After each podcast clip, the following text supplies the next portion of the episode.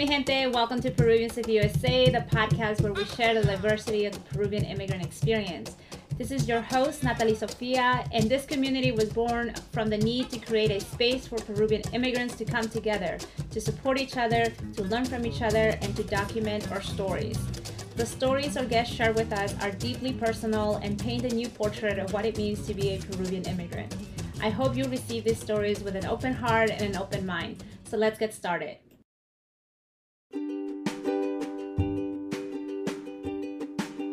This episode is brought to you by Cartoon Fit Comics. If you want to inspire a love of fitness and movement in your family, Cartoon Fit Comics provides comics for adults and books for kids. Created by an illustrator and CrossFit coach, Cartoon Fit Comics creates children's books to entertain, educate through fun stories. Go to cartoonfitcomics.com slash Spanish to order a Spanish language coloring book and get a 20% discount. That's cartoonfitcomics.com slash Spanish. Bienvenida Erika Quinteros a Peruvians of USA. Muchas gracias por estar hoy día aquí conmigo y para compartir tu historia y para hablar de tus libros. Uh, por favor, ¿podrías presentarte a la audiencia? Sí, hola, muchas gracias Natalie y muchas gracias a tu audiencia que nos está oyendo. Eh, mi nombre es Erika Quinteros, soy de la provincia de Barranca, de la región Lima Provincias de Perú. Eh, soy ingeniera industrial. Eh, Vivo actualmente en los Estados Unidos, tengo una maestría en gobernanza y comunicación política y he escrito un par de libros para niños y para niñas. Uno es sobre Tomás Atito Condemaita, una mujer indígena eh, que luchó eh, durante la rebelión de Tupac Amaru y Micaela Bastidas. Y el otro es sobre la contaminación acústica. Seguramente ya hablaremos un poquito más sobre cada uno de ellos. Gracias. Sí, Ah, definitivamente vamos a hablar, vamos a comenzar hablando de tus libros, pero antes que toquemos tus libros, quería contarle un poco a la audiencia de cómo tú y yo nos conocimos. Ah, nosotros nos conocimos en el mes de septiembre de 2021. Había una celebración aquí en Washington, D.C. que se llama Fiesta D.C., que es una celebración de dos días donde es como para celebrar Hispanic Heritage Month, el mes de la herencia hispana, ¿verdad? Donde es un festival, hay un desfile de naciones, donde hay diferentes comparsas de diferentes países y obvio que tú y yo estábamos en la comparsa peruana o en la delegación peruana que fue organizado por Fundación Puro Perú, que la presidenta es Silvia, que también estuvo en el episodio número 3. Pero la persona que, que me presentó, que, que nos presentó fue Walter, Ah, que es del episodio 30 y 31. Ah, entonces quería, uh, bueno, Walter me mencionó, tengo una amiga Erika que es súper cool y es muy interesante, es escritora, hace un montón de cosas y deberías conocerla. Entonces él nos presentó y me gustó mucho de lo que tú estás haciendo, de lo, que están los libros que, para niños que estás escribiendo. Entonces me mantuve en contacto contigo, pero quería conocer, quería saber un poco cómo tú conoces a Walter. Sí, eh, bueno, a Walter también lo conocí por otro amigo peruano. Eh, de hecho, cuando regresé a los Estados Unidos, porque yo viví aquí en Washington hace algún tiempo y he regresado a vivir eh, hace, el año pasado, eh, un amigo me dice, oye, ¿estás en Washington de visita o ya viviendo? Yo le dije, no, he regresado a vivir. Y me dijo, oye, tengo un amigo que es músico, es súper chévere, este, sabe un montón sobre temas de arte, pero también sobre política. Entonces, este, nada, hay que juntarnos para hacer algo y ya. Y así lo conocí por este amigo que se llama Alberto. Y ya, y de ahí ya uno contacta al otro y el otro contacta al otro. Sí, y Walter es muy amigable, tiene mucha energía, entonces es, uh, si lo conoces a Walter ya te conoces todo Perú aquí en Washington. uh, entonces hablemos un poco de, tu, de tus libros. El primer libro creo que lo publicaste en el 2020, si no me equivoco, y se llama uh, Tomás Tito Condemaita. Uh, ¿Podrías contarnos un poco de quién es Tomasa? Porque yo lo acabo de leer, como te conté, lo acabo de leer el libro y uh, yo estuve en Perú hasta la edad de los 10 años. Terminé mi cuarto de primaria y me encantó la idea de, me encantó la historia de tu libro, pero también sentí como que nadie me había contado esta historia cuando era niña y me hubiera gustado saberlo. ¿Podrías contarnos un poco quién es Tomasa? Sí, claro, justo allí tenía el libro cuando estaba al costado. Es Tomasa Tito de Maita, una historia de valor y coraje, de hecho bilingüe, Story of Crush. Eh, sí, bueno, para empezar, tengo la misma sensación, o tenía la misma sensación que tú cuando me enteré de Tomasa. Yo estaba cursando la maestría de Gobernanza y Comunicación Política acá en los Estados Unidos y de alguna forma di con ella, o sea, no sé muy bien cómo fue, pero yo estaba investigando para mi tesis temas de eh, conflictos mineros, lo cual involucra mucho a los pueblos indígenas. Y de alguna u otra forma, no sé, llegué a ella. Y también me sorprendí y dije, ¿cómo es posible que yo haya crecido en Perú y no me haya enterado nunca de que esta mujer tan valiosa existió, ¿no? Em, luego ya, eh, bueno, el proceso fue un poquito más de eh, empezar a leer un poco más de ella, eh, a indagar. Había muy poca información cuando yo busqué sobre ella. Cuando fui a Perú no había en las librerías nada tampoco sobre ella. Y luego dije, bueno, entonces alguien tendría que escribirlo, ¿no?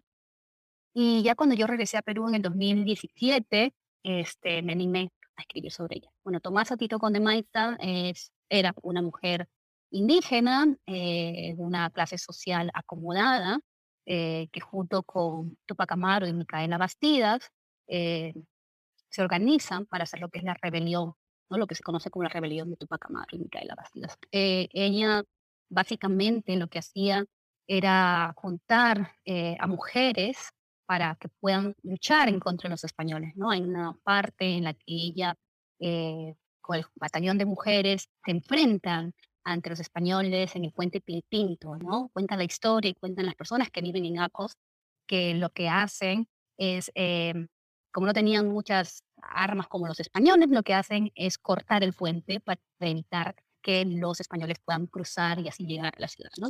Ella también estuvo en la batalla de Sangarará, ¿no? Entonces son varias cosas en las que ella ayudó a, eh, juntar pues batallones de personas para poder luchar contra los españoles, ¿no? Además también se dice que ella eh, ayudaba mucho con sus recursos, tenía mucho dinero, tenía ganados, terrenos, ¿no? Eh, entonces también ayudaba con, los recursos que ella tenía, eh, eh, tenía cierto poder también, porque es la casita de ACOS, de hecho eh, es un poder político, social que se tiene en la comunidad. Entonces también desde la posición de poder que ella tenía, también ayudaba a, la gesta, ¿no? Y, y, la razón por qué quisiste escribir de ella era exactamente por eso que en nuestra niñez nosotros no aprendimos de ella, porque también, por ejemplo, Ah, bueno, como te conté, yo vine después de a los 10 años, tampoco había escuchado el nombre de Micaela, sé que es, you know, Tupac Amaru se escucha eh, ah, casi en primer grado, creo, ¿no? Pero eh, las mujeres no, no se sabe, por lo menos yo no la aprendí en la primaria, fue después ya cuando uno por autoeducación comienzas a, a escuchar diferentes nombres, pero, o sea, ¿cuál fue la, ¿cuál fue la razón exacta que quisiste escribir sobre Tomasa? Sí, a mí me llamó mucho la atención de que siendo una mujer con tanto potencial, o sea, una mujer con tanto coraje, eh, no la conozcamos, ¿no? Y siendo una mujer indígena. Eh, siento yo que cuando crecí, eh, a mí me encantaban los libros, me encantan. siento que los libros fueron una gran parte de mi, de mi desarrollo, pero siento que todas estas, estos líderes que tenía en mi mente eran hombres, eran blancos, ¿no? Y pues yo decía, teniendo, habiendo tenido una abuela incluso quechohablante, indígena, ¿cómo es posible que yo, mestiza, no haya tenido ninguna lideresa indígena o mestiza, ¿no? Que luzca un poco más como yo, ¿no?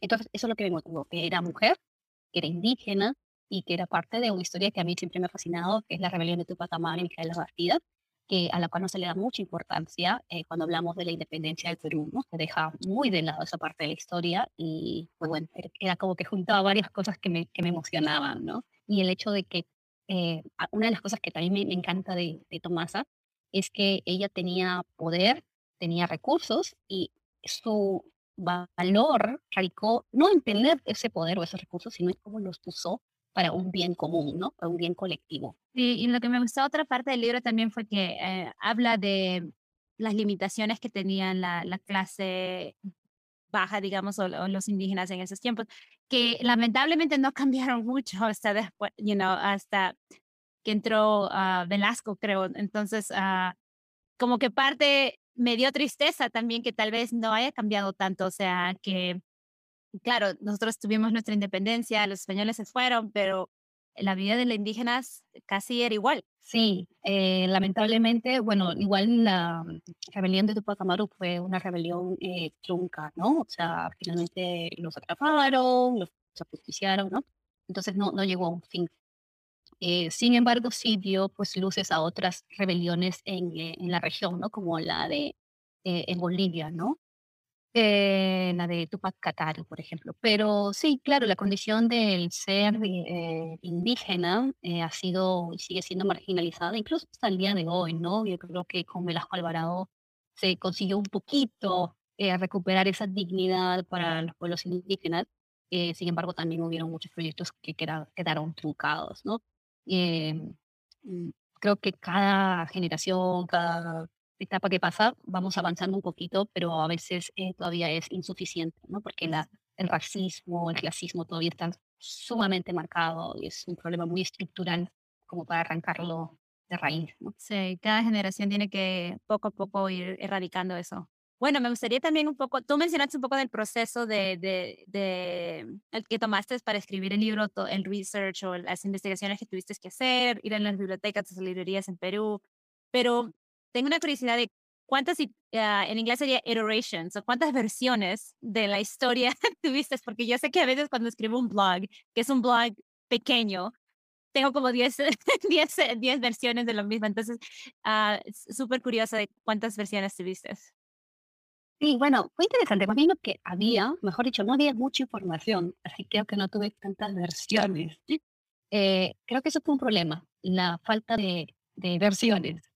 Eh, había un poco, bueno, lo primero que encontré fue en Google, ¿no? En Wikipedia. Ya, pero ahora hay que verificar esta información porque Wikipedia no es una, no es una fuente necesariamente confiable. Entonces lo que hice fue ir a la Biblioteca Nacional. Y en la Biblioteca Nacional eh, están los pergaminos, eh, los originales. Y felizmente pues me, me accedí a, verlos. En, en realidad este, fue muy suertuda, ¿no? muy privilegiada de poder verlos. Y estos además están ya digitalizados en una versión que tiene la Biblioteca Nacional, que se llama, creo, Colección de la Independencia, no lo tengo ahorita en la mente, pero son como cuatro tomos de los libros, en los cuales hablan sobre las eh, eh, sobre la rebelión de Tupac Amaru, hablan sobre otras, este, la batalla de Junín, ¿no? Otros este, hitos históricos. Y ahí está ya digitalizado eh, lo que son las cartas entre Tomás Tupac Amaru, Micaela Bastidas. Entonces, eso es ayuda mucho porque te ayuda a ver pues lo que ellos han escrito, ¿no? Y cómo se han comunicado y todo. Ahora, lo interesante es que yo fui a ACOS, que es donde nació eh, Tomasa, y ahí eh, pregunté también a las personas sobre Tomasa, y lo interesante es que todo el mundo sabía sobre Tomasa y todo el mundo me contaba la misma historia que yo había leído en la Biblioteca Nacional. Entonces para mí fue como sorprendente. De hecho, sí hay como algunas cositas, como por ejemplo, eh, eh, cortaron el, no sé, algunas versiones que varían, ¿no? Por ejemplo, el tipo de herramientas que usaron, ¿no? Algunos dicen que fue con piedras, otros dicen que fue con espadas, otros dicen que fue no, otro tipo de herramientas, pero son cosas así como mínimas, ¿no? Al final todos coinciden en que era un batallón de mujeres que luchó en contra de los españoles y que les cortaron el puente Pinto para que no pasen, ¿no? Eh, ya la forma en la que lo hicieron eh, varía un poquito. Interesante que, eh, que la gente sabía, pero como que se queda ahí el conocimiento y no, no llega a, los otros lugares o a Lima, donde nosotros, donde yo crecí, ¿no? Uh, muy interesante, pero qué, qué bonito que hayas podido visitar ese lugar también. Sí, de hecho, algo que es bien interesante es que en el mismo lugar hay eh, una estatua de Tomás Atito de Maita y el colegio de, de Atos lleva el nombre de Tomasa también, ¿no? Entonces sí lo tienen muy presente, ellos saben muy bien su historia, ¿no? Y creo que como tú dices, eh, somos quienes vivimos en otras regiones, bueno, yo no soy de Lima eh, metropolitana, Lima provincias, eh, pero no llega esa información, ¿no? Y es como información que es muy valiosa y que se pierde lamentablemente porque no, no está escrita, ¿no? Sí. Y el libro también fue ilustrado por, pues tú lo ilustraste ese libro. ¿Tú siempre supiste que querías ilustrar ah, o trataste de trabajar con uh, otra, otra, persona que lo ilustre el libro? Cuéntanos ese proceso porque también me gustan mucho las imágenes. Oh, gracias. Bueno, mira, yo eh, en realidad, claro, yo estudié ingeniería, pero mi alma siempre ha sido de artista. Yo quise estudiar eh, plásticas. Lamentablemente, las condiciones económicas en el momento en el que yo salía del colegio no se daban para que yo pudiera acceder a, primero, para ir a Lima, segundo, como para estudiar una carrera que muchos piensan, mis papás incluido, mi papá incluido pensaba que pues me iba a morir de hambre, ¿no? Entonces, que este, encima que estamos que nos morimos de hambre ahorita, ¿cómo te vas a seguir muriendo de hambre? Vamos a pagar con tanto esfuerzo para que te sigas viviendo. No lo. Entonces, eh, pero bueno, mi, mi, espíritu siempre ha sido ese. Así que yo nunca he dejado de pintar, eh, siempre que he podido lo he hecho. Y en esa época recuerdo que eh, me compré una tablet y empecé a, a pintar ¿no? de forma digital. Y como estaba escribiendo lo de Tomás Apito con de Maita, me ponía a pintar sobre ella y, y, ya. Entonces se dio como que las dos cosas eh, fluyeron conjuntamente y, y, me animé a hacer dos cosas juntas. Chévere, porque no solamente tienes el, el don de, de, escribir, pero el don de, del arte, que es, uh, es muy bonito esa combinación.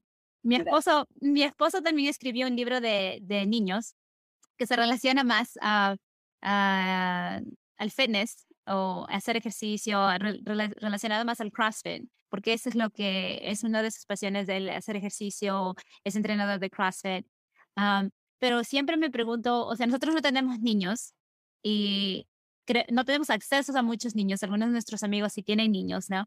pero es difícil escribir un, un, libro para niños, como, o sea, ponerte en la mente de un niño que está leyendo esta historia, si es suficientemente interesante, si el gráfico, si la ilustración es interesante para ellos o para los padres. ¿Cómo, cómo, cómo fue tu pensamiento en todo, en todo eso? No sé si tienes niños o no, o, si lo hiciste un test trial. de hecho, No tengo niños, niñas, eh, no tengo hijos, eh, pero tengo sobrinos. Tengo un montón y de todas las edades. Tengo desde el menorcito tiene ya dos años y medio hasta el adolescente. Entonces lo que hago, pues este, los cojo de conejillos de India, todo y lo que hago es este, mandarles los, eh, los dibujos, sea, yo los dibujé y dije, ya, entonces siempre, siempre me sentí como que un poco, como que no sabía si era lo suficiente, ¿no? Ese dibujo, o sea, decía, a mí me gusta, pero no sé qué piensen los demás. Y en otros casos no, sé, no, no sabía si, no me sentía cómoda necesariamente, ¿no? Entonces dije, bueno, se lo voy a mandar a mis sobrinos, a mis sobrinas y, y ya, y son bien, este, son bien críticos, ¿sabes? Sí, las, niñas, las niñas son bien honestos. Sí, son bien honestos, son demasiado. Yo dije, wow, ¿Qué te decían? ¿Qué te decían? Bueno, cuéntanos, ¿qué te decían? Me decían, este, ay, este sí me gusta, pero este no me gusta. ¿Qué es esto? ¿Esto es una espada? ¿Es una piedra? No se nota, pero la espada es el color. Ah, pero este cerro, el cerro no es así, porque yo el cerro que he visto en, eh, cuando yo he viajado en la sierra es más como montañoso y este es como triángulo y así no es. Entonces como que ya sí está bien, es cierto, está muy, muy como estereotipado, está bien, pero no. y decía, ¿y este color? Pero ese color verde no es del, de, de, las plantas. Y yo sí, bueno, pues que los verdes trataba de explicarles también, pero o sea, trataba más que nada de, de entender, o sea, de escucharles, ¿no?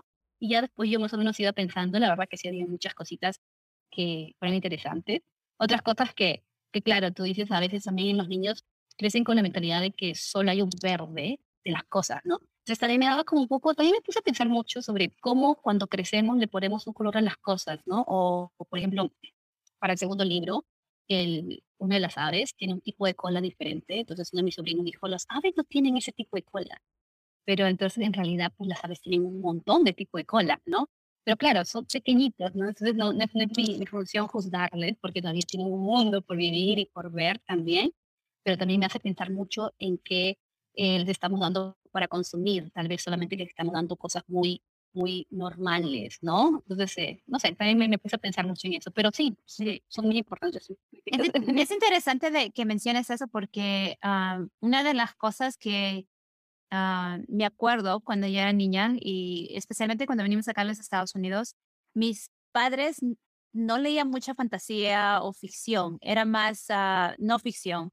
Y cuando en el colegio nos daban para leer ficción, como El Hobbit, uh, ellos pensaban que eso no era nada que me iba a ayudar. Entonces, en verdad, eh, no, no, no fui muy, no, no crecí leyendo mucha ficción o cuentos así. Y estoy haciendo ahorita como voy a, voy a compartir algo que tal vez la gente diga, what? Nunca leí Harry Potter.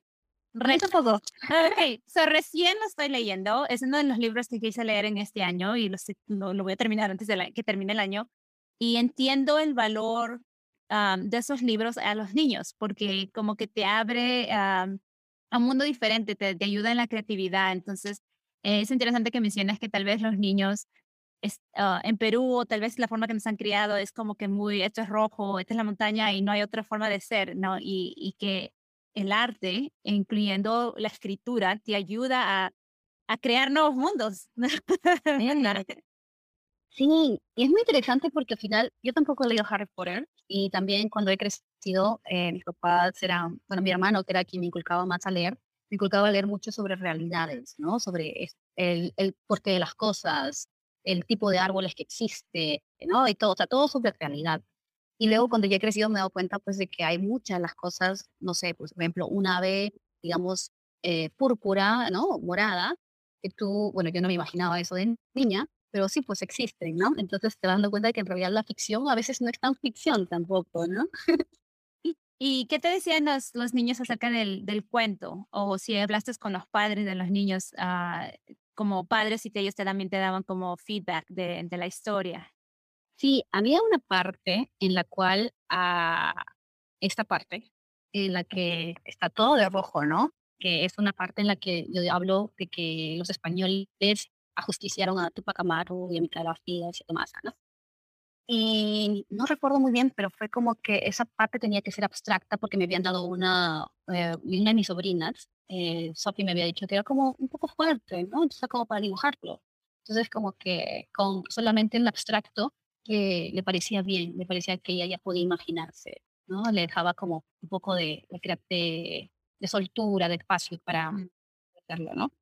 Otros niños me decían que no, pero normal, que podía ponernos ahí. Yo que ok. Bueno, hay varios tipos de niños. Y tengo algunos sobrinos muy raros. ¿Y el libro, a, quién más o menos tú le recomiendas que da? Mira, yo eh, digo que en general, a partir de seis años. Ok. Pero también depende mucho, creo yo, también de los padres, las madres, ¿no? Que conocen a sus hijos, sus hijas, por ejemplo, hay niños que son más sensibles. Por ejemplo, a mi sobrina, que tenía cuatro años, eh, no este libro, pero el libro sobre Mischa, le dio mucha pena que les cierren la puerta en la cara a los animales porque ella es como muy animalista, ¿no? Ella está bien chiquitita, pero siente mucho por los animales. Es bien sensible cuando, eh, cuando se habla de animales, ¿no? Entonces creo que cada padre, cada madre también va conociendo a sus hijas, ¿no? Y, y esa misma sobrina, este libro le pareció normal. No, pasa nada. Cada, persona, cada persona le, le afecta diferentes cosas, sí. Sí, le dio mucha pena a los animales. Este libro, ah, y, entonces haciendo transición a los animales, por tu segundo libro, que creo que octubre, lo publicaste en octubre de este año, uh, es Misicha y Quinticha, el ruido de la ciudad. Quinticha. Ajá, Quinticha. Quinticha. Ajá, porque la Q como en quechua se pronuncia como Quinticha. Quinticha. Ajá. Ok. Eh, se trata del ruido de la ciudad. Ah, o ah, Jintisha, ok. Mi, Misicha y Jintisha, el ruido de la ciudad, ¿verdad? Eh, Misicha y Jintisha, eh, el ruido. Ah, me olvida. no, no, no, no, pues sí, lo estoy, viendo, lo estoy viendo. Es el ruido de la ciudad. Sí, el ruido de la ciudad. Eh, uh, para contarte una anécdota, yo fui, yo estuve en Perú en el 2015 por trabajo, me enviaron por trabajo allá, a un trabajo de consulting. Y viví en, en Miraflores. Eh, mi compañía tenía ahí un, departamento donde me pusieron en Miraflores y estaba en el séptimo piso o en diez piso. Y el ruido del tráfico era desde la única hora, porque creo que la primera semana no dormí, la única hora donde estaba más callado, creo que era de 3 a 4 de la mañana. y la primera noche no, me acuerdo que no, no pude dormir, o sea, era algo que tal vez cuando estaba allá, yo no vivía en esa zona, yo vivía en Pamplona Alta, pero uno está acostumbrado, ¿verdad? Como que cuando uno está acostumbrado al ruido ya como ni lo escuchas, pero cuando sales y regresas, eh, te impacta de diferente manera. Y es, para mí es súper interesante que es, eh, hayas hablado de, eh, del ruido de la ciudad. Entonces, ¿qué, ¿qué, inspiró esa historia y qué, quién qué, qué, inspiró los nombres de los personajes también? ¿Y por qué un gato y... Uh, quiero decir picaflor, pero no sé. Colibrí. Colibrí, un colibrí. También, también se le dice picaflor. A ver. Eh, bueno, primero que yo eh, regresé a Perú en el 2017, después de hacer mi maestría aquí. Y también, eh, bueno, alquilé un, un, departamento en Miraflores, entre Angamos y Arequipa, o sea, bestial el ruido de la ciudad. Y bueno, las tres primeras noches fueron bárbaras para mí, solo escuchaba todo Angamos, todo Angamos, y Entonces, este, yo no pude dormir. Ya después de los tres días fue como que no pasa nada aquí, es normal. Me volví a acostumbrar porque además yo he crecido en Barranca. Bueno, en Barranca era bastante tranquilo, ahora ya no tan. Eh, y bueno, para mí fue como que, mm, ¿cómo es que nos acostumbramos tanto a esto y lo normalizamos? Y no nos damos cuenta que pues también el estrés, la forma en la que nos tratamos en Perú, que a veces es un poco tosca, a veces tan, eh, no sé, cada uno vive su propio mundo, porque también yo entiendo que cada uno necesita trabajar, poner un pan en la mesa y todo, pero siento yo que la forma de que nos tratamos también a veces es un poco eh, diferente, ¿no? Y creo que todo eso eh, pues interfiere un poco en, el estrés que manejamos en, día a día. Y pues el ruido de, de los carros definitivamente eh, genera problemas no solamente de estrés, pero otros problemas de salud también, ¿no? Y bueno, me preocupaba bastante que lo normalizáramos, ¿no? Y que yo también ya lo había normalizado después de una semana, dos semanas viviendo allá, ¿no? Entonces dije, bueno, pues este, es algo que no, de lo que no se habla eh, en las calles, no se habla en las casas, eh, bueno, no sé cómo estará en los colegios, pero siento, mi percepción es que tampoco sea un tema prioritario en las escuelas. Entonces eh, me animé a escribir sobre ello. Eh, ¿Por qué mi sichi hinticha? Eh, yo tengo una, bueno, mi, abuela, que en paz descansé, una de mis abuelas era quechua hablante, y yo siempre he sentido como que he tenido como una deuda ahí pendiente, porque creo que mientras crecí, pues nunca nadie me dijo, mira, tu abuela es bilingüe, tu abuela habla un español medio masticado, no porque no sepa hablar, sino porque de hecho es su segunda lengua y habla quechua.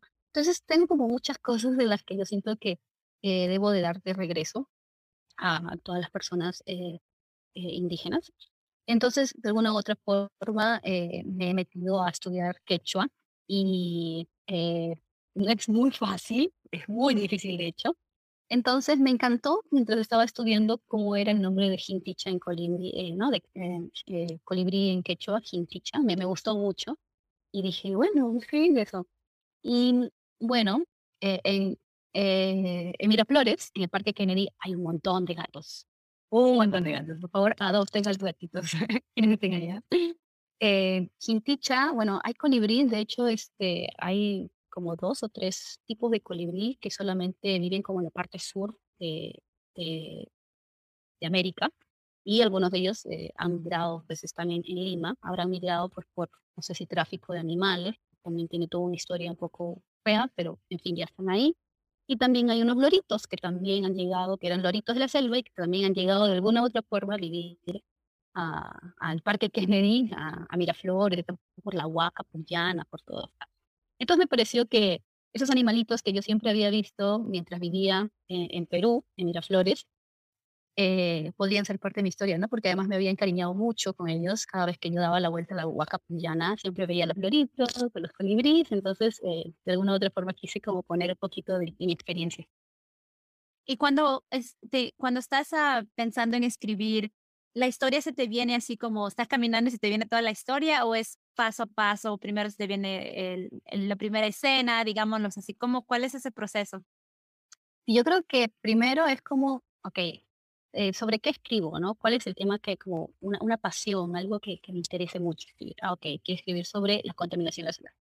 Y luego lo que hago es contar una eh, bueno, eh, contar, bueno, primero cogía los personajes, de hecho, que era el gatito, y luego no sabía si era una lora o un colibrí, estaba como que en dudas, porque me había encariñado también con los loritos, entonces no sabía. Y mm, luego dije, ok, eh, vamos a hacer como una conversación entre ambos, mm, qué es lo que quiere, y más o menos delinear un poco las personalidades de cada uno, ¿no? Entonces también quise romper con algunos eh, temas de género, por ejemplo, siempre se dice que los eh, varones son como los más fuertes, masculinizados, así pero en este caso Jinticha, que es un, un, colibrí, es quien canta, ¿no? Es quien tiene este don del arte. Y Misicha, que es una gata, ¿no? Es female, eh, eh, femenina, eh, es la que es más como la, la más trepadora, la que, la que, no sé, la que está pensando en cosas, ¿no? Entonces también quise como darle esa flexibilidad de los géneros, ¿no? De romper algunos estereotipos chiquitos que podrían haber. Y luego ya la conversación fluyó, escribí pues algo como súper feo y ya poco a poco ya lo iba como poniendo más bonito. Luego de ahí eh, recibí algunos comentarios también de algunas amigas eh, sobre hacer las palabras un poco más más básicas, ¿no? No usar palabras tan este, rebuscadas, sino hacerlas más simples para los niños, para las niñas, ¿no? Entonces también lo mandé como una revisión a amigas que tengo, una amiga comunicadora que se llama Patty, y a mi amiga lingüista que se llama Marianelli, y, eh, también eh, mi, chico, eh, Nick, también es comunicador, también lo revisó, entonces así tuve como varias miradas, ¿no? Y ya juntándolas también dije, ok, tomé algunas cosas, otras cosas no, y listo. Ah, ya, entonces sí, sí, o sea, es bueno siempre tener ese feedback de otras personas que lo pueden ver de otra manera. y, la pregunta que tengo de, eh, ahora es si es que piensas en si, si la posibilidad de ventas, de que sea un libro súper vendido, impacta en la historia o en las ilustraciones o te enfocas más en, en el contenido o porque eh, pienso ¿no? que algunas, algunos libros son escritos para vender. Ah, ese es el propósito de, de algunos libros que son uh, bestsellers, o sea, que lo escriben con esa, con esa mentalidad. No sé, no sé si, si la posibilidad de, de vender eso también impacta la historia o, los, o las ilustraciones. Bueno, de hecho me gustaría que lo compren un montón, pero no. Eh, yo eh, espero que el libro pues sea hoy, sea mañana, sea en unos años o cuando ya no esté aquí yo, en algún momento pueda servir como un insumo para los niños, para las niñas, para poner temas eh, importantes en la agenda, ¿no? Por ejemplo, esa es mi principal eh, motivación, poner temas como eh, la contaminación sonora o la contaminación en general, una agenda común en la que podamos hablar todos los días y con la cual podamos ver soluciones. El tema del rol de la mujer, ¿no? Que siempre está como muy domesticado que las niñas puedan crecer con una diferente forma de ver a las mujeres, que no estamos simplemente eh, relegadas a uno o dos espacios, que podemos estar en cualquier espacio. Si queremos estar en la casa, pues tenemos el derecho a estar en la casa. Si no queremos estar en la casa, es también nuestra decisión, ¿no? Ningún espacio es menos valioso o más valioso que el otro. Eh, entonces, ese es mi, mi, principal impulso en realidad por lo que escribo. Eh, espero que poquito a poquito pueda cambiar un poquito, aunque sea, no sé, si, si cambio la vida de uno o dos niños, para mí ya es, eh, es lo máximo, ¿no? El hecho que puedan ver a las mujeres de una forma diferente, ¿no? Como sus pares, ¿no? No, sí, que, que me, me, encanta que ese es el, el gran propósito de, de, tu meta de escribir diferentes libros de diferentes temas. Y, y, cuéntanos un poco del proceso de, de hacer la publicación o el publishing a través de Amazon y por qué tal vez no irán en el, en el route tradicional, en, donde trabajas con una publishing company y todo eso. Sí, mira, es un poco difícil. Eh, de hecho, bueno, yo lo de Tomasa no lo veía venir. Eh, era algo que, como siempre digo, lo tenía ahí muy en el corazón. Quería que salga algún día, en algún momento, cuando se diera. Pero también lo que sucede es que se dio la pandemia, ¿no? Y nos encerraron a todos en Perú. Entonces yo no lo vi venir. Lo terminé, y me sorprendió también terminarlo. Entonces no tenía nada planificado, no tenía ninguna editorial ni nada. Y entonces eh, creo que fue Nick que me dice, oye, pero ¿por qué no lo publicas por Amazon, no? Finalmente, o sea, igual eh, no estamos en pandemia, está un poco difícil la cosa. Y yo dije, bueno, sí, voy a publicarlo por Amazon. Eh, resultó que, pues bueno, fue publicado. Y ya para lo de mi Sicha y Jinticha, yo dije, bueno, voy a hacer lo mismo, porque seguimos en pandemia. Y además he escrito como a un par, a una, bueno, he escrito a varias editoriales, ya para lo de mi Jinticha, lamentablemente varias, la mayoría no me ha respondido. Algunas sí me han respondido, pero me han dicho que no es como el, eh, el rubro en el que, en que trabajan.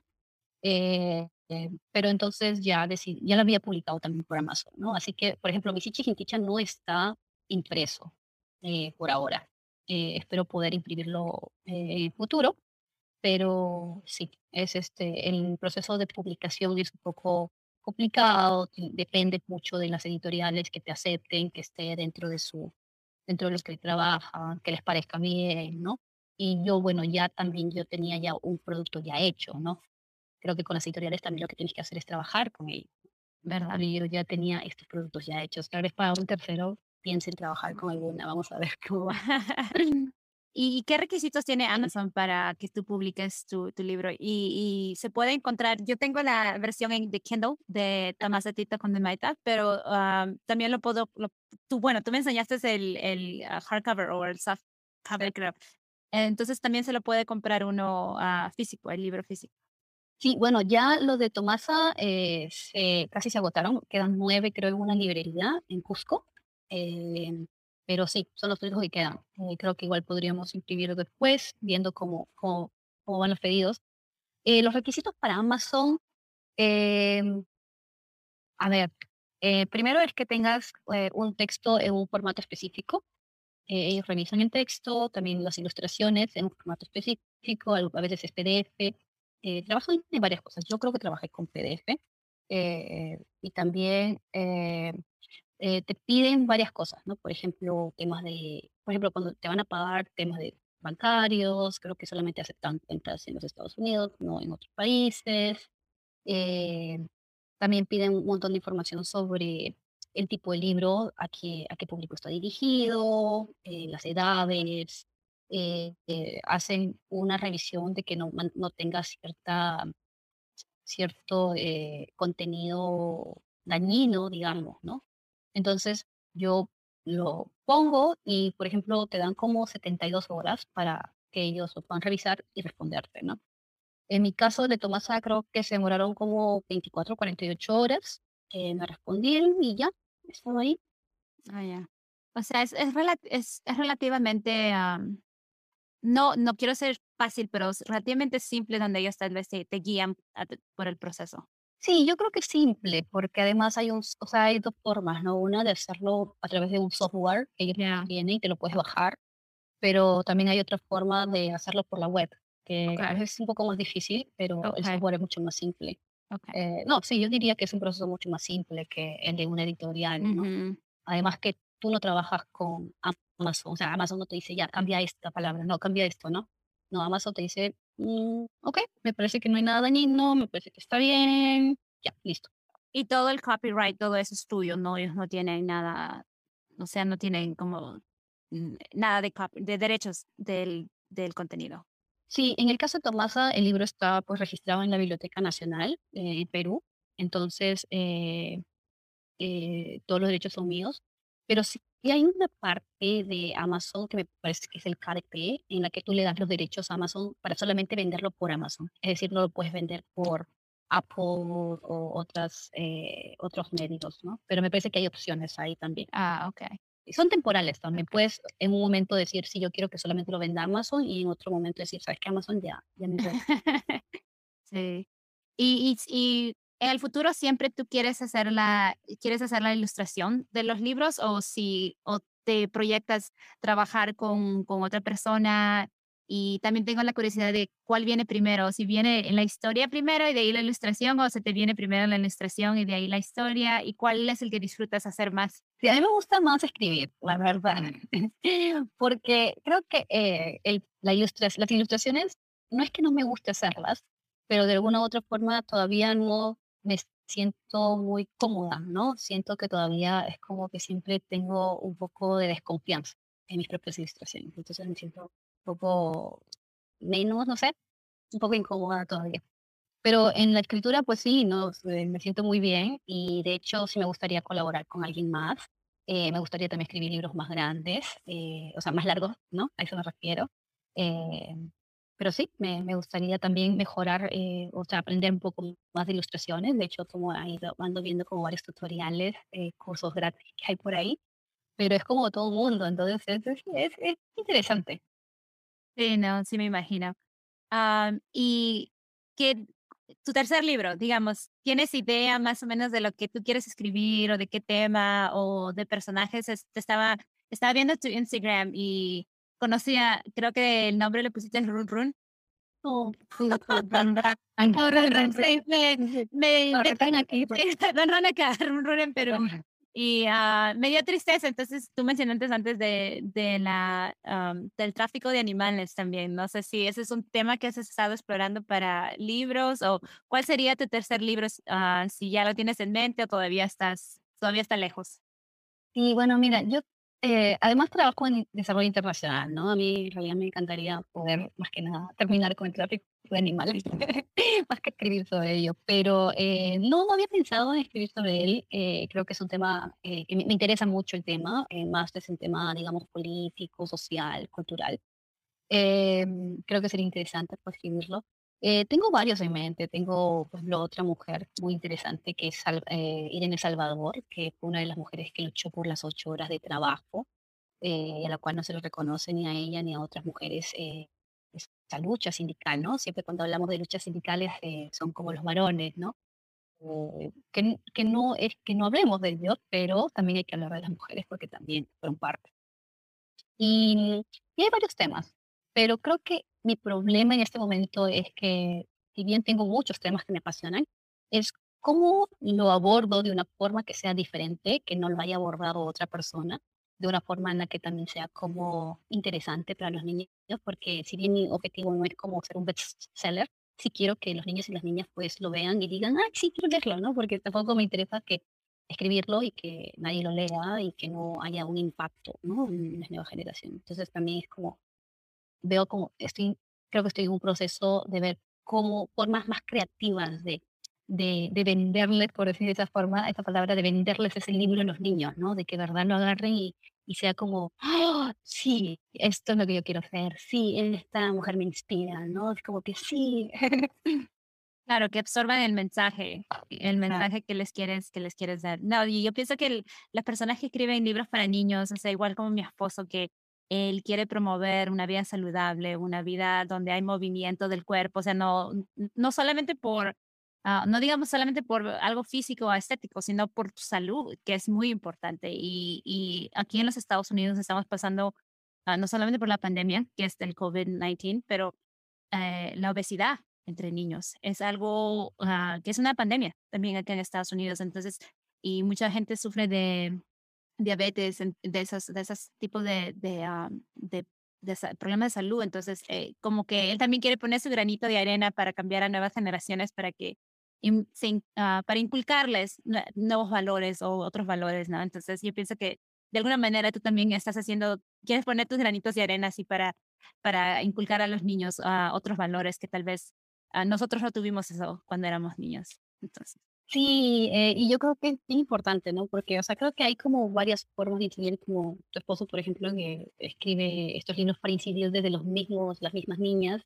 Eh, y sin embargo, también creo que hay un tema, desde el tema político, en que a veces nuestros representantes, por ejemplo, ahorita en Perú, eh, bueno, hubo todo un debate hace algún tiempo sobre los octógonos, ¿no? Para poder saber exactamente cuánto, si lo que consumíamos tenía, era alto en grasas, era alto en sal, ¿no? En sodio, etcétera.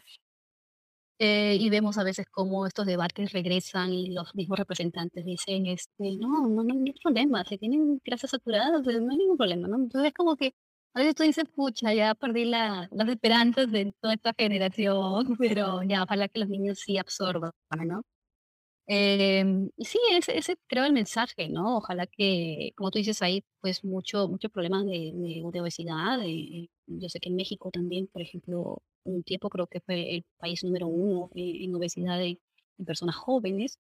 Eh, entonces es eh, bien interesante porque además son países eh, en los cuales la agricultura es muy importante económicamente, hay acceso a todo lo que es la comida saludable y sin embargo pues tiene niveles tan altos de, de obesidad, ¿no? Es como que no es un problema de, de acceso, creo que tal vez es un problema más de mentalidad, es un problema de información, es un problema de hábito, ¿no? Eh, entonces sí, yo creo que es como que a los niños, a las niñas, a los padres, a los representantes, ¿no? O sea, creo que hay que ir por todos lados. hay que atacar el problema por todos lados, eso es verdad. Ah, tú mencionaste que uh, tu, tu, carrera profesional es en relaciones internacionales, uh, ¿verdad? Eh, eh, bueno, desarrollo, desarrollo, desarrollo, desarrollo internacional, perdón, desarrollo internacional. ¿puedes contarnos brevemente un poco tu, tu trayectoria de cómo llegaste a, a, querer, tú dijiste, eh, mencionas que eres ingeniera, ahora estás en desarrollo internacional y llegaste acá a los Estados Unidos, sacaste, sacaste su maestría ah, aquí. Cuéntanos un poco de tu trayectoria educativa y, y, profesional. Una champañita en realidad. sí, yo, bueno, quería ser artista. Finalmente entré a la carrera de ingeniería industrial y soy bachiller en ingeniería industrial. Eh, trabajé un tiempo como ingeniera en Perú. Eh, luego vine aquí, hice una maestría en comunicación política y gobernanza porque creía que podía aportar también desde las políticas públicas. Eh, mientras estudiaba la maestría me salió un trabajo en el Banco Mundial para temas de desarrollo internacional y desde ahí ya he empezado a trabajar en proyectos con pueblos indígenas, temas ambientales, temas de género también.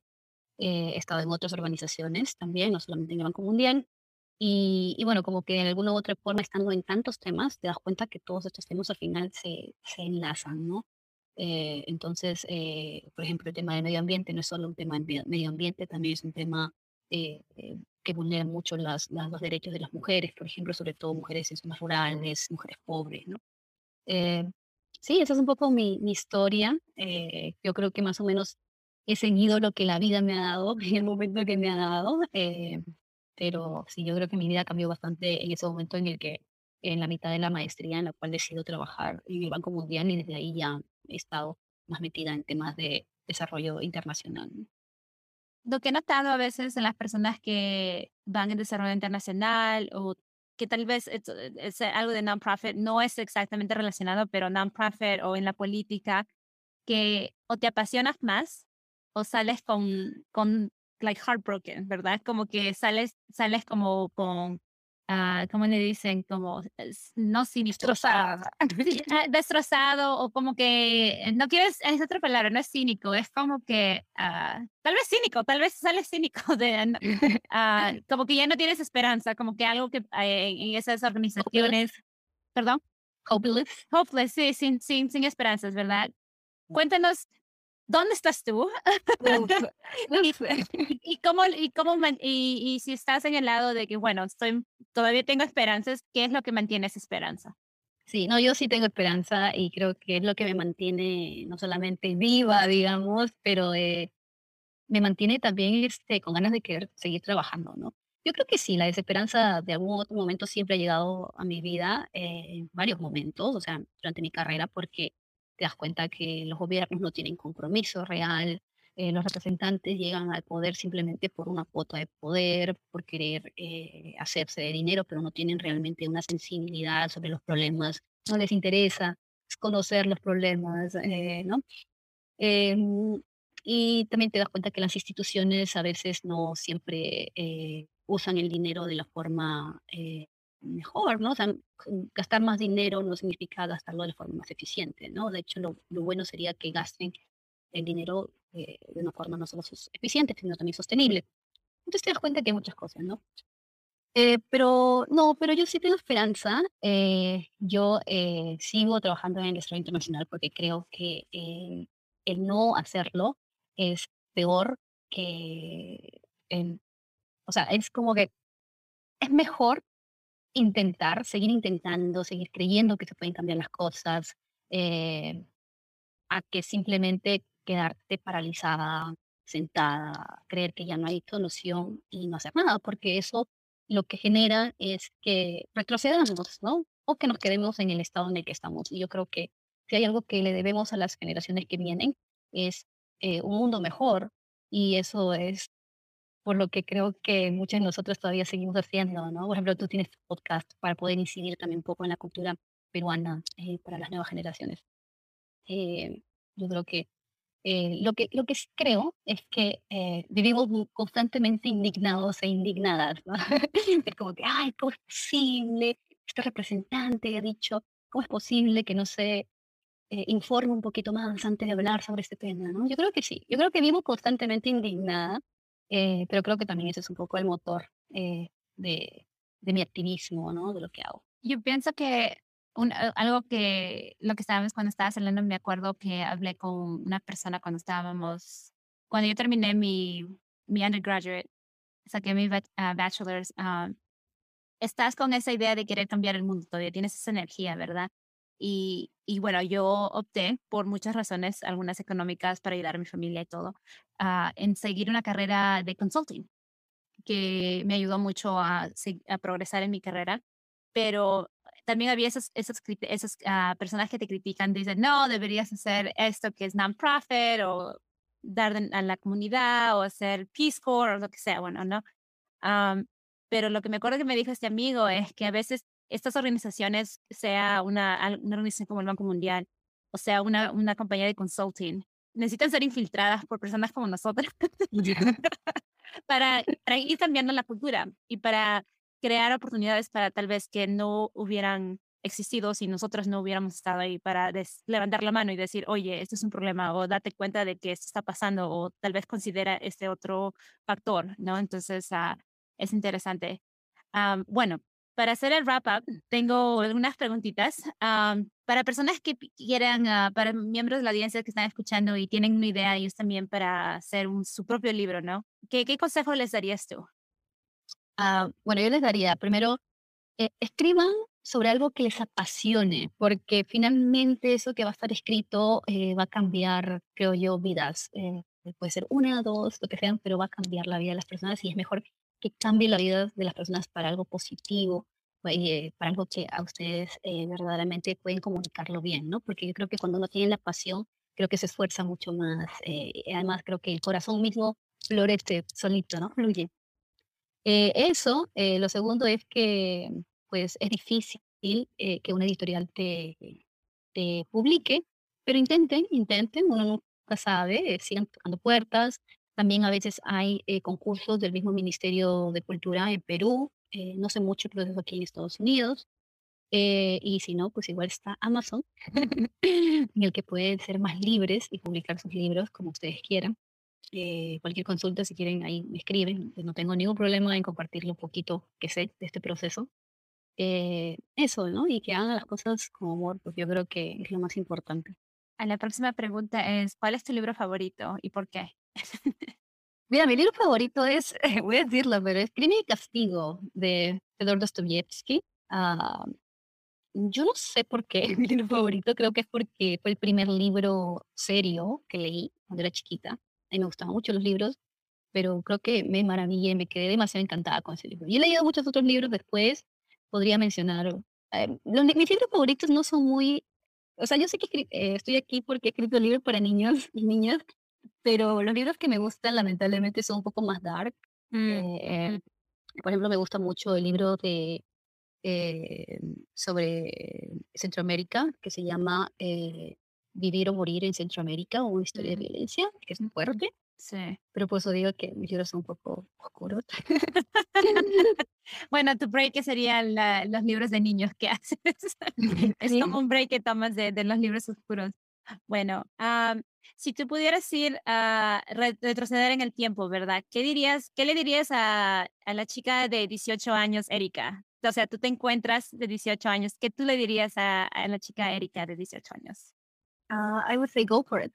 Go for it. Keep doing it. Keep keep trying, you know? Like um yeah, I don't know. Uh, yo siento que de alguna u otra forma eh, sí todos tenemos como nuestros propios problemas, ¿no? Eh, we faced many issues eh, through our lives, pero creo que ah, a mis 18 años yo era, o sea, siempre he sido como muy madura, la verdad, y siempre he sido como, o sea, creo que eh, los problemas que tenía ahí podían ser como que, era como que me quedaba muy a rendirme, ¿no? Entonces creo que lo que necesitaba era alguien que me diga, no, es, es De hecho, sí, mi familia ha sido muy, muy, este, muy apoyadora en ese sentido, pero a veces uno no escucha a su familia, ¿no? Entonces, hubiese sido que una Erika del futuro me hubiese dicho eso, entonces lo hubiese creído mucho más, más rápido. es un buen mensaje. Bueno, ahora proyectémonos al futuro. ¿Qué haría que tú, ya cuando estés viejita, de 80 años, cuando estés de viejita de 80 años, ¿qué, qué, qué le haría a Erika de 80 años orgullosa de sí misma? Yo creo que lo que más orgullo me daría es ah, que la gente me recuerde siempre que actúe de buena, de buena fe. Eh, sí, o sea, soy una persona como cualquiera que comete un montón de errores, pero creo que lo que más me haría sentir orgullosa es que siempre he sido una buena persona, ¿no? Y que siempre he intentado hacer lo mejor para todas las personas independientemente de su condición social, económica, background, lo que sea, ¿no? Tratar a todas las personas con cariño, con respeto, con amor, ¿no? Y eh, intentar dar eh, lo mejor, ¿no? Yo sé que a veces hay personas un poco difíciles, eh, pero, pero bueno, una vez también tiene sus, sus opciones de, de brindar un poco, simplemente tratarlas bien y, y ya chao, ¿no? Pero creo que eso, me haría muy, muy orgullosa saber que la gente me recuerda como alguien que siempre ha actuado de buena fe. Y las últimas dos preguntas son, ¿qué mensaje te gustaría dejar, dejarles a la diáspora peruana, o, you know, the Peruvian diaspora here en los Estados Unidos? ¿Y qué mensaje tienes para los peruanos en Perú? Never forget where you come from.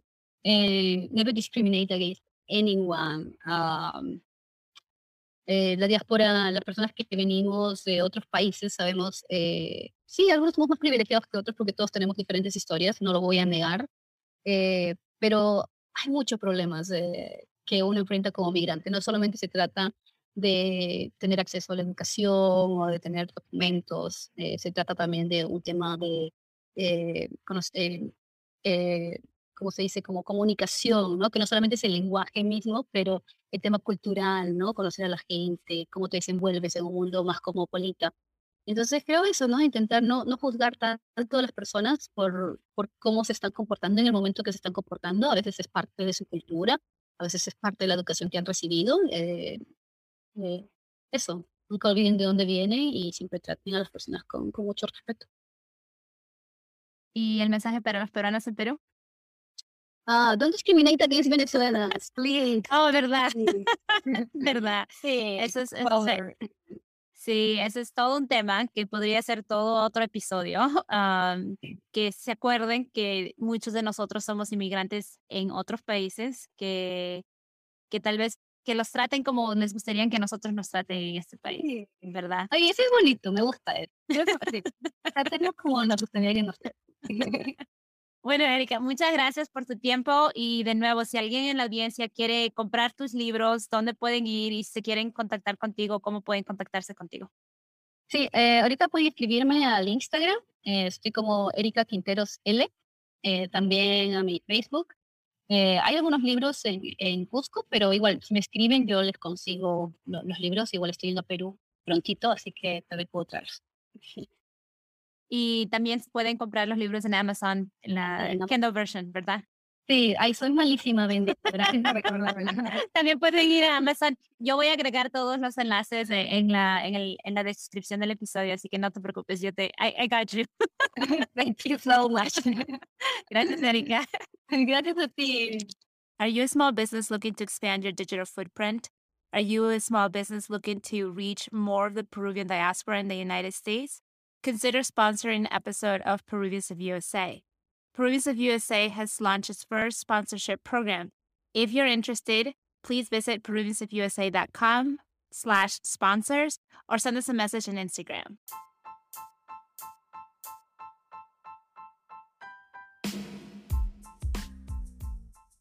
Thank you for listening to Peruvians of USA. If you like the show, be sure to subscribe and review an Apple Podcast. It lets other Peruvians find the show. If you want to hear more from me, you can follow me on Instagram at Peruvians of USA. I'm looking forward to connecting with you there. All right, talk to you soon. Ciao.